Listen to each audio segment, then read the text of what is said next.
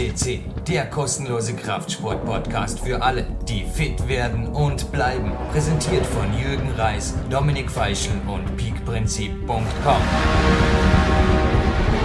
Liebe PowerQuest CC-Hörer, am frühen Nachmittag sitzt Mike Arnold bei mir. Mike Arnold, hallo erst einmal. Hallo liebe Hörer vom PowerQuest. Ich freue mich, dass mich Jürgen Reis eingeladen hat und äh, ich werde einige Fragen beantworten und hoffe, dass äh, ihr auch davon profitieren könnt. Da bin ich sicher. Mike, du warst viele Jahre äh, aktiver Profi als Zehnkämpfer. Bist inzwischen äh, Trainer am Olympiazentrum, in, am Olympiastützpunkt in Dormien, beziehungsweise am Sportzentrum, am, Leistungssport, am Landessportzentrum Vorarlberg. Erzähl, gib uns bitte einen kurzen Überblick über deine Karriere und deine jetzige Tätigkeit. Ja, meine Karriere begann mit ungefähr sechs Jahren. Ich äh, habe durch meine Tante den Weg zum Leichtathletikverein gefunden und relativ schnell kristallisierte es sich heraus, dass ich äh, mehrfach begabt war. Ich konnte werfen, springen und laufen.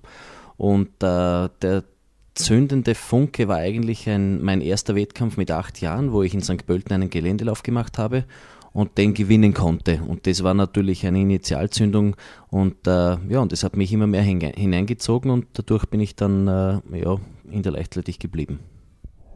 Zehnkampf ist für mich eine Sportart, wo ich, ich, ich habe es vorher kurz erwähnt, es ist für mich wie eine Disziplin der, der Krieger noch. Also es erinnert mich wirklich an Leute auf dem Schlachtfeld oder ja, äh, irgendwie, natürlich geht es nicht mehr um, um, um Leben oder Tod. Aber an sich ist es wirklich eine auch körperlich äh, unheimlich komplexe Sportart. Ich kenne keine Sportart, das ist gleich wirklich noch den, den uralten, antiken Olympischen Spielen, wo die, die äh, Sportler einfach sehr, sehr viele Disziplinen zu bestreiten hatten. Erzähl uns etwas über die Ansprüche, die speziellen Ansprüche in diesem Sport. Das stimmt, ja, so wie du gesagt hast, eine sehr, sehr komplexe äh, Sportart. Äh, normal sagt man immer, der, der nichts kann, macht Zehnkampf. Das war früher vielleicht so, hat sich aber mittlerweile extrem geändert. Das heißt, der Zehnkämpfer muss genauso 8 Meter weit springen, muss genauso die 100 Meter unter 11 können, springt weit über 5 Meter Stab hoch, wirft den Speer bis gegen 70 Meter. Also es ist eine sehr, sehr komplexe äh, Sportart und man kann das durchaus mit einem, mit einem äh, Zug in den Krieg äh, vergleichen. Also wenn man da die, die, die Leute in Talaus oder in Götzis, wo das größte Mehrkampfmeeting der Welt stattfindet, sieht, äh, dann hat das manches Mal den Anschein, als wären es wirklich so in den Krieg ziehen äh, bedeuten würde. Also die, die Athleten äh, durch diese zehn Disziplinen haben äh, sechs, sieben Paar verschiedene Schuhe, es gibt fünf verschiedene Wettkampfgeräte, Kugeldiskus, Speer, Stabhoch. Ähm, wie gesagt, also es ist wirklich eine sehr, sehr komplexe Sportart und, und so ist natürlich dann auch das Training zu gestalten. Also es ist, der Zehnkämpfer ist der Erste am Platz und der Letzte, der den Platz wieder verlässt. Ich durfte einer Gruppe Zehnkämpfer, also auch Weltstars, äh, beim Training zuschauen, bei einem Trainingslager auf Lanzarote. Dann im Sommer habe ich eben teilweise diese Athleten wieder beim Mösli-Meeting hier im Vorarlberg gesehen. Es war also wirklich unglaublich. Man kann eigentlich sagen, der Wettkampf ist wirklich nur die Spitze des Eisbergs. Also die Trainingsumfänge oder Trainingseinheiten, ja, es sind, ich denke, zwei, drei Einheiten pro Tag in einer solchen Sportart allein schon aufgrund der Vielfalt der Disziplinen absolut erforderlich. Richtig. Äh, die Schwierigkeit beim Zehnkämpfer ist es, dass er sehr umfangreich ausgebildet werden muss. Das beginnt mit dem Geräteturnen, das beginnt mit dem äh, Stabilisationstraining, das geht weiter über Stabhochsprungtraining, nicht zu vergessen die Ausdauerdisziplin, der 1500 Meter Lauf und man muss da eine gesunde Mischung finden, damit äh, das Training auch anspricht, weil zu viel Ausdauertraining bedeutet Schnelligkeitsverlust. Uh, zu wenig Kraft uh, bedeutet, dass die Kugel nicht weit fliegt. Uh, zu dick bedeutet, dass ich nicht über die Hochsprunglatte komme und so weiter. Also das sind wirklich sehr, sehr schwierige Dinge, äh, die, die man lernen muss als Athlet. Und wenn man natürlich dann das große Glück hat, auch einen erfahrenen Trainer bei der Seite zu haben, dann macht es natürlich dann etwas einfacher. Aber wie gesagt, man muss sehr, sehr komplex trainieren, man ist sehr, sehr verletzungsanfällig und man muss auf sich, auf sich schauen wie ein Marathonläufer. Man kann maximal zwei, drei sehr, sehr gute Zehnkämpfe machen und das ist, macht aber auch den Reiz dieser Disziplin aus. Wie sind dennoch die Trainingsprinzipien? Also ich, ja, es gibt einfach im Kraftsport teilweise Trainingsmethoden, da ist tatsächlich die Intensität so hoch, dass nur ein Training zweimal in der Woche möglich ist.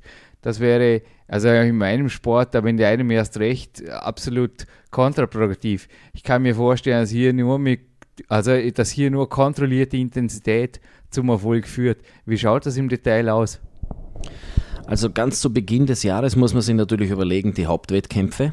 Die sind meistens Ende Mai, wenn dann das Götzis-Meeting ist und dann der eine oder andere Höhepunkt, Saisonhöhepunkt und möglicherweise noch ein Zehnkampf im Herbst. Das bedeutet, dass es mindestens eine Doppelwelle der Dreifachperiodisierung gibt. Die Dreifachperiodisierung hat den Vorteil, dass wir eine Hallensaison machen können mit einem Hallen 5 oder Hallen 7 Kampf.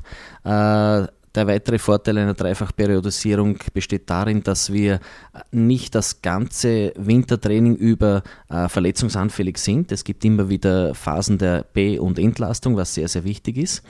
Äh, es gibt natürlich aber auch sehr viele Zehnkämpfer, die auf diese Dreifachperiodisierung verzichten und die Zweifachperiodisierung machen.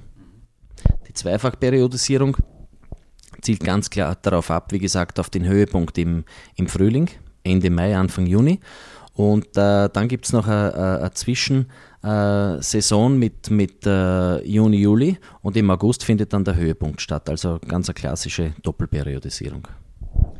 Du sprichst Periodisierung an. Äh, werden dort nur die, äh, sage mal, die Intensitäten entsprechend variiert oder gibt es da eine Variation der Disziplinen bei euch, dass du einfach sagst, der eine Monat wird zum Beispiel das trainiert, der zweite das oder wie, wie läuft? Also werden ständig sämtliche Disziplinen in verschiedenen äh, Intensitätsstufen parallel äh, trainiert. Bei uns ist es so, dass wir ein, ein technikorientiertes Krafttraining bevorzugen. Äh, jedoch zu Beginn ist es wichtig, dass man äh, einen, einen Kraftaufbau macht. Kraftaufbau bedeutet ganz einfach äh, zwei, drei Wochen Kraftausdauertraining, äh, immer wieder begleitet mit Tempoläufen und so weiter, dass sich das sehr, sehr gut und harmonischer entwickeln kann. Dann gibt es einen Block mit Maximalkrafttraining, aber nicht zu unterschätzen oder zu vernachlässigen ist natürlich auch der Schnellkraftbereich. Und besonders wenn es um eine Dreifachperiodisierung geht, drängt natürlich die Zeit. Also für, für junge Athleten äh, eignet sich wahrscheinlich die Dreifachperiodisierung äh, nicht, weil sie nicht genügend Substanz haben. Hingegen ältere Athleten, die wirklich schon Substanz haben, können da einen Zwischenbruch machen und es ist sicherlich von Vorteil, äh, wenn sie da im, im Februar, Anfang März äh, diese Zwischenperiode, die Hallenperiode einschieben. Welche Rolle spielt, äh, ich sage mal, die Nebenfaktoren Ernährung, Regeneration, Schlaf, aktive Regeneration? Wie schaut das aus? Also wie gesagt, ich, ich trainiere auch sehr viel und hart, aber teilweise sind einfach hier Athleten, die, also wie gesagt, die ich auf Lanzarote beobachten durfte, ich habe das Gefühl gehabt, die vertragen einfach ein Eck mehr. Oder das ist auch jetzt, wenn ich mit den Turnern trainiere, da habe ich einfach das Gefühl, da gibt es teilweise Athleten, die ja, die, die haben einfach am Abend ein Krafttraining, wo bei mir halt der, der Spaziergang genügt. Und wie halten die das aus? Ich denke, die Antwort ist teilweise einfach auch durch noch bessere, noch äh, professionellere regenerative Maßnahmen. Ganz genau, die Regeneration ist natürlich ein sehr, sehr entscheidender Faktor. Ähm, bei mir war es so, ich bin äh, mit äh, 18 zum Bundesheer gekommen und dort hat mein Trainer, der, dem ich heute noch dankbar bin dafür, äh, genau gesehen, dass man nicht, äh, wenn man in die Schule geht, äh, fünfmal in der Woche trainieren kann und dann plötzlich unter Anführungszeichen Profi ist und dann zehnmal in der Woche trainieren kann. Das heißt, wir haben in einer Dreiergruppe äh, trainiert und haben äh, zu Beginn die Trainingseinheiten auf sieben bis acht Einheiten im ersten Jahr geschraubt und immer wieder die, die äh, Regenerationsmaßnahmen Mittwoch und Samstag war das zum Beispiel bei uns äh, immer wieder eingeschoben, damit wir wirklich auch immer frisch waren und nicht in ein Übertraining hineingekommen sind. Und äh, wie gesagt, da war ich meinem Trainer oder bin ich immer noch sehr, sehr dankbar. Und ähm, du hast das Krafttraining angesprochen, das äh, mit der Ernährung natürlich sehr eng verbunden ist und die Ernährung ist ein, ein, ein sehr sehr, sehr wichtiger ähm, Punkt in der Karriere eines Sportlers, nicht nur eines Kraftkämpfers, sondern auch eines Kletterers oder sonst irgendwas. Und äh, ich kann da jedem nur empfehlen, äh, sich da durch die, die, durch die Literatur zu, zu lesen, teilweise auch deine Bücher äh, zu lesen, die sehr, sehr interessant und, und sehr, sehr wichtig sind, weil sie aus der Praxis kommen. Und wie gesagt, äh, es ist ganz, ganz wichtig, dass man immer wieder die Regenerationsphasen hervorstreicht. Eine Regenerationseinheit ist einfach eine Trainingseinheit. Das muss ganz klar sein. Also du meinst jetzt, äh, die Regenerationseinheit ist eine Trainingseinheit in Form von der Wertigkeit. Also einfach, dass der Regenerationseinheit untertags genau der gleiche Zeitrahmen oder genau der, ja, wie, wie wenn ich fürs Training als Profi einen Termin vereinbare mit mir selbst, mit dem Trainingspartner wie auch immer, gilt dieses auch für die Regenerationseinheiten und auch für die, ja, quasi auch für die Ernährung, sage ich mal, auch für die, für die Zubereitung, wenn, wenn notwendig und natürlich für die, ja, für die Ruhephasen, für die ich weiß zum Beispiel von den amerikanischen Sprintern, die ja sehr, sehr muskelbepackt sind und, und natürlich auch sehr schnell zuckende Muskelfasern besitzen müssen, wenn die Schnellkraft- oder Explosivkrafttraining machen, dass sie anschließend zum Beispiel keine Stufen mehr steigen. Das heißt, äh, das Schnellkraft- oder Explosivkrafttraining wird äh, abgehalten. Das dauert eine Stunde, 90 Minuten. Und danach gibt es aber keine Belastung mehr. Das heißt, Sie steigen weder Stufen hinauf, noch bewegen Sie sich irgendwo hin, noch gehen Sie ins Einkaufszentrum. Sie lassen einfach diese sechs bis acht Stunden einwirken, die der Muskel und äh, die, auch die Muskelzelle brauchen, um wirklich genau diesen Effekt äh, auszubrüten schon fast, äh, den man sich vorgenommen hat. Hochinteressant, ja du bist jetzt Trainer. Wie, äh, ja, wie profitiert ein Athlet, sage ich mal, von einem Trainer, der selber im Leistungssport war? Also, ich, ich sehe es jetzt bei äh, mir, ich meine, ich habe jetzt nicht wirklich eine Trainerrolle am Wochenende, doch, aber doch bin ich öfters, zum Beispiel am Sonntag jetzt mit dem Jugendkader am Weg. Natürlich durch meine Ausbildung und auch mein, ja, ähm, ich, bin einfach der Älteste dann im, im Rudel, sage ich mal, bin ich teilweise gefordert, die Athleten auch ein bisschen ja, in Ratschläge zu erteilen. Wie schaut das bei dir jetzt aus? Wie, wie ist da irgendwo so der, der, der Grundgedanke? Überträgst du dein eigenes Wissen oder doch Buchwissen oder wie? Also, mein Trainer hat einmal gesagt, es gibt niemanden, der alles weiß. Der beste Trainer ist der, der am wenigsten falsch macht. Das heißt für mich, ähm, natürlich muss man sich ein, ein, ein Basiswissen aneignen. Äh, sehr, sehr gut ist natürlich dann die eigene äh, Erfahrung, die man als Athlet gemacht hat. Das macht aber dabei keinen Unterschied, ob man Spitzenathlet war oder, oder nur mittelmäßiger Athlet. Wichtig ist, dass man das alles selber am Körper erfahren hat. Ähm, der Trainer Mike Arnold ist eher der etwas vorsichtigere. Ähm, für mich ist es wichtig, dass die Athletinnen und Athleten, egal aus welchen Disziplinen sie sind, sehr, sehr gut vorbereitet sind, denn nur gesunde Sportler können Wettkämpfe bestreiten. Und äh, da bin ich, glaube ich, mit meinem Alter noch sehr, sehr vorsichtig, was die Umfänge betrifft. Von der Qualität her denke ich, dass ich äh, genau gleich trainiere wie, wie alle anderen Trainer. Man schaut sich ein paar Dinge ab, man, man versucht Dinge selber herauszufinden. Es ist auch jetzt momentan noch so, dass ich, wenn ich mir etwas überlege, das am eigenen Körper ausprobiere. Äh, die Wirkung ist natürlich jetzt bei einem 40-Jährigen wie bei mir nicht mehr so wie bei einem 14-Jährigen, aber doch äh, einige Dinge muss man auch selber ausprobieren und ich mache mit meinen Athleten nichts, das ich nicht selber auch schon gemacht habe. Bei der Eröffnung, bei der Neueröffnung des Landessportzentrums, da war ein, ein ja, ich sage mal, ein, ein Moderator, der diverse Gäste auf die, auf die, ein bisschen auf, auf die Schulter genommen hat. Weißt du, ob du dich noch erinnern kannst? Er hat von dir gesagt, wenn du in deiner Zeit so hart trainiert hättest, wie du jetzt die Athleten trainierst, wärst du noch erfolgreicher gewesen.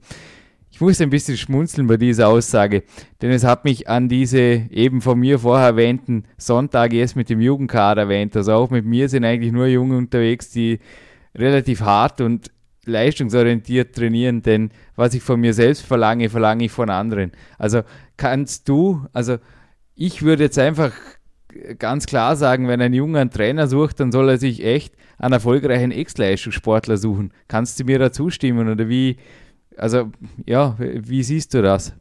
Also in der Regel ist es so, dass natürlich egal in welcher Disziplin äh, erfolgreiche Athleten von erfolgreichen Athleten trainiert werden. Das ist einfach diese Generation, äh, die 20 oder, oder älter sind als der Athlet.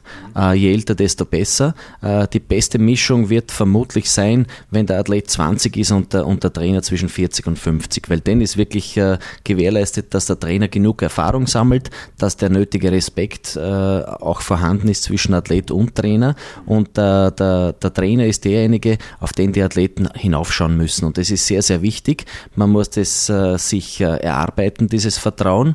Äh, das geht nicht von heute auf morgen. Ähm, und für mich ist es natürlich auch sehr, sehr wichtig, dass die Athleten selber dazulernen. Denn nur ein Athlet, der selber lernt, äh, kann im, im Laufe der Zeit, wenn er reifer wird, auch mit dem Trainer in eine Diskussion eintreten, die sehr, sehr fruchtbar ist und möglicherweise kann der Trainer oder sogar ziemlich sicher kann der Trainer einige Dinge ähm, lernen durch die Arbeit mit dem Athlet. Ich habe dir regelmäßig meine Trainingspläne gemeldet in der Saison. Du hast mich teilweise bei Einheiten beobachtet, hast aber auch ja, klare Stellungnahmen geliefert, immer wieder Tipps gegeben. Was erwartest du von einem Athleten, wenn du mit ihm zusammenarbeitest? Wo, ich sage mal, es ist ja immer Nehmen und Geben. Es, es ist ja immer von einem, von einem Trainer, ich meine, ich denke, du hast sehr wohl äh, Ansprüche und der Athlet hat Ansprüche an dich. Wie sieht für dich da die optimale Zusammenarbeit aus? Worauf sollte ein, ein Athlet achten bei der Zusammenarbeit mit seinem Trainer und umgekehrt? Also aktuelles äh, Beispiel äh, von mir. Ich habe letztes Jahr im Oktober, also 2006, mit einer Athletin aus der Schweiz begonnen zu trainieren. Die war 17 Jahre alt. Ähm, ich habe das Potenzial natürlich sofort erkannt von ihr, ähm, habe mit ihren Eltern ausgemacht, dass ich ihr, ihr persönlicher Betreuer und Trainer werde, habe mit ihr drei bis fünfmal in der Woche intensiv gearbeitet. Äh, die Arbeit war sehr, sehr gut, natürlich mit, mit Auf und Abs, wie es immer wieder vorkommt. Allerdings bin ich dann draufgekommen, dass äh, nicht nur der hundertprozentige Wille des Trainers, sondern auch des Athleten notwendig ist. Äh, die Patricia wurde dann äh, Mitte des Jahres äh, Junioren äh, Jugend-WM Sechste im Siebenkampf. Allerdings hat sich vorher etwas ereignet, das ich keinen Trainer wünsche. Die Patricia hat einfach unter der Saison gesagt, dass sie äh, mit der Karriere äh, nach der Saison äh, aufhören will. Äh, wir haben sehr, sehr viele und lange Diskussionen geführt. Wir haben äh, mit Sportpsychologen zusammengearbeitet und so weiter. Und es war einfach in diese Richtung nichts mehr zu bewegen. Und dort bin ich derjenige gewesen, der die Zusammenarbeit abgebrochen hat, noch vor der, Ju noch vor der Jugendweltmeisterschaft. Mag sein, dass der eine oder andere Hörer oder vielleicht die Mehrzahl der Hörer, die jetzt äh, gerade am Gerät sitzen, äh, den Kopf schüttelt. Äh, für mich war es aber ganz klar, ich bin Profitrainer. Ich möchte mit Athleten äh, profimäßig trainieren. Je jünger, desto schwieriger wird es mit denen zu trainieren, weil sie einfach noch andere Dinge im Kopf haben. Aber wenn wenn diese drei, vier Dinge, die es einen Hochleistungssportler ausmachen, nicht vorhanden sind oder nur eines dieser Dinge nicht vorhanden sind, neben dem Talent, den, den Willen, das Umfeld und so weiter, dann wird vermutlich irgendwann einmal eine Leistungsgrenze da sein, wo es einfach nicht weitergeht. Und äh, für mich ist es äh, schade, wenn man Energien verpulvert, Ressourcen von Seiten des Athleten, von Seiten der Eltern, des Umfelds oder des Trainers, äh, die nicht zielgerichtet sind. Und ich bin derjenige, der dann diese Zusammenarbeit beendet, weil es sich für mich schade ist, äh, im Nachhinein dann nachzudenken, was war nicht so gut. Man muss äh, mit den Athleten wachsen. Ähm, aber man muss auch klare Strategien und, und auch äh, ganz klar definierte Ziele haben. Und da kommt man natürlich dann auf diese sogenannte Sozialkompetenz des Trainers zu sprechen. Möglicherweise ist die Sozialkompetenz in, in anderen Ländern äh, wie Russland, äh, Kuba oder so weiter ähm, zweitrangig. Ich sehe das aber bei uns ganz anders. Ein Trainer muss wachsen, ich muss noch sehr, sehr viele Dinge lernen, denn es genügt nicht zu wissen, wie viele Wiederholungen oder Sätze man braucht, damit der Muskel wächst, sondern es muss auch äh, das, das äh, Miteinander äh, gelernt werden. Wie gesagt, die angesprochene Sozialkompetenz des Trainers ist für mich sehr, sehr wichtig und das sind äh, ganz sicher die nächsten ein, zwei, drei Jahre, die ich äh, jetzt äh, vermehrt auf diese Dinge bei mir acht gebe und wo ich auch Kurse und so weiter besuchen werde. Abschließende Frage. Also ich habe es erwähnt, das ist bei dir, denke ich, ähnlich wie bei mir. Du hast deine Karriere einfach sehr, sehr geradlinig durchgezogen. Einfach professionell erwartest das natürlich auch genauso wie ich von anderen und wirst ab und zu enttäuscht. Wie, welche Ratschläge kannst du jetzt einfach einem Athleten geben oder was waren deine Erfolgsgeheimnisse, um so lange in einer so äh, fordernden Sportart einfach hochmotiviert als Profi aktiv zu bleiben? Ich meine, du hast sehr früh begonnen, warst sehr, sehr viele Jahre Profi. Was waren, wie gesagt, jetzt noch zum Abschluss, was waren vielleicht deine äh, Geheimnisse zum Erfolg?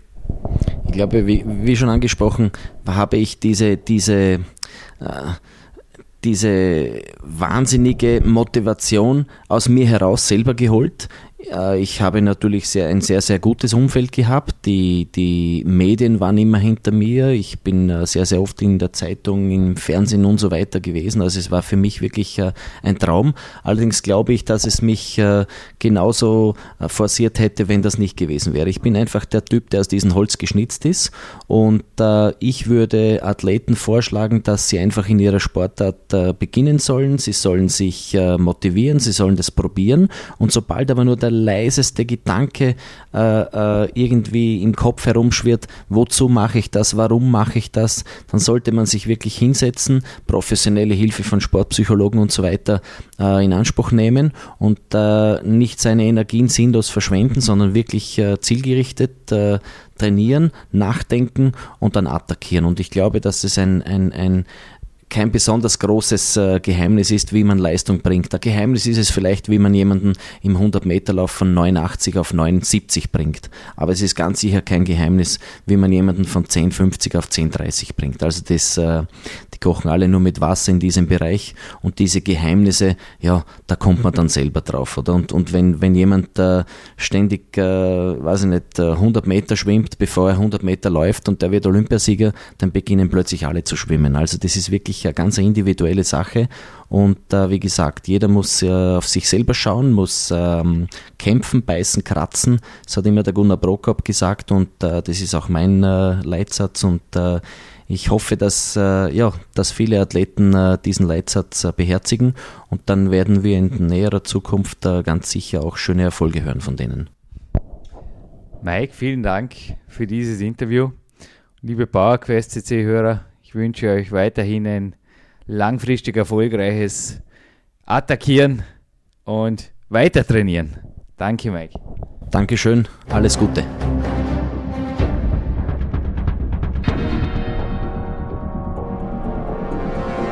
Fitness-Bestseller der Peak-Trilogie, kostenlose Newsberichte und weitere Podcasts von PowerQuest CC sowie Trainingssoftware, Supplemente und Trainingsausrüstung, Personal Coachings, Seminare, Workshops und mehr. Jetzt direkt im Internet auf www.peakprinzip.com oder www.jürgenreis.com.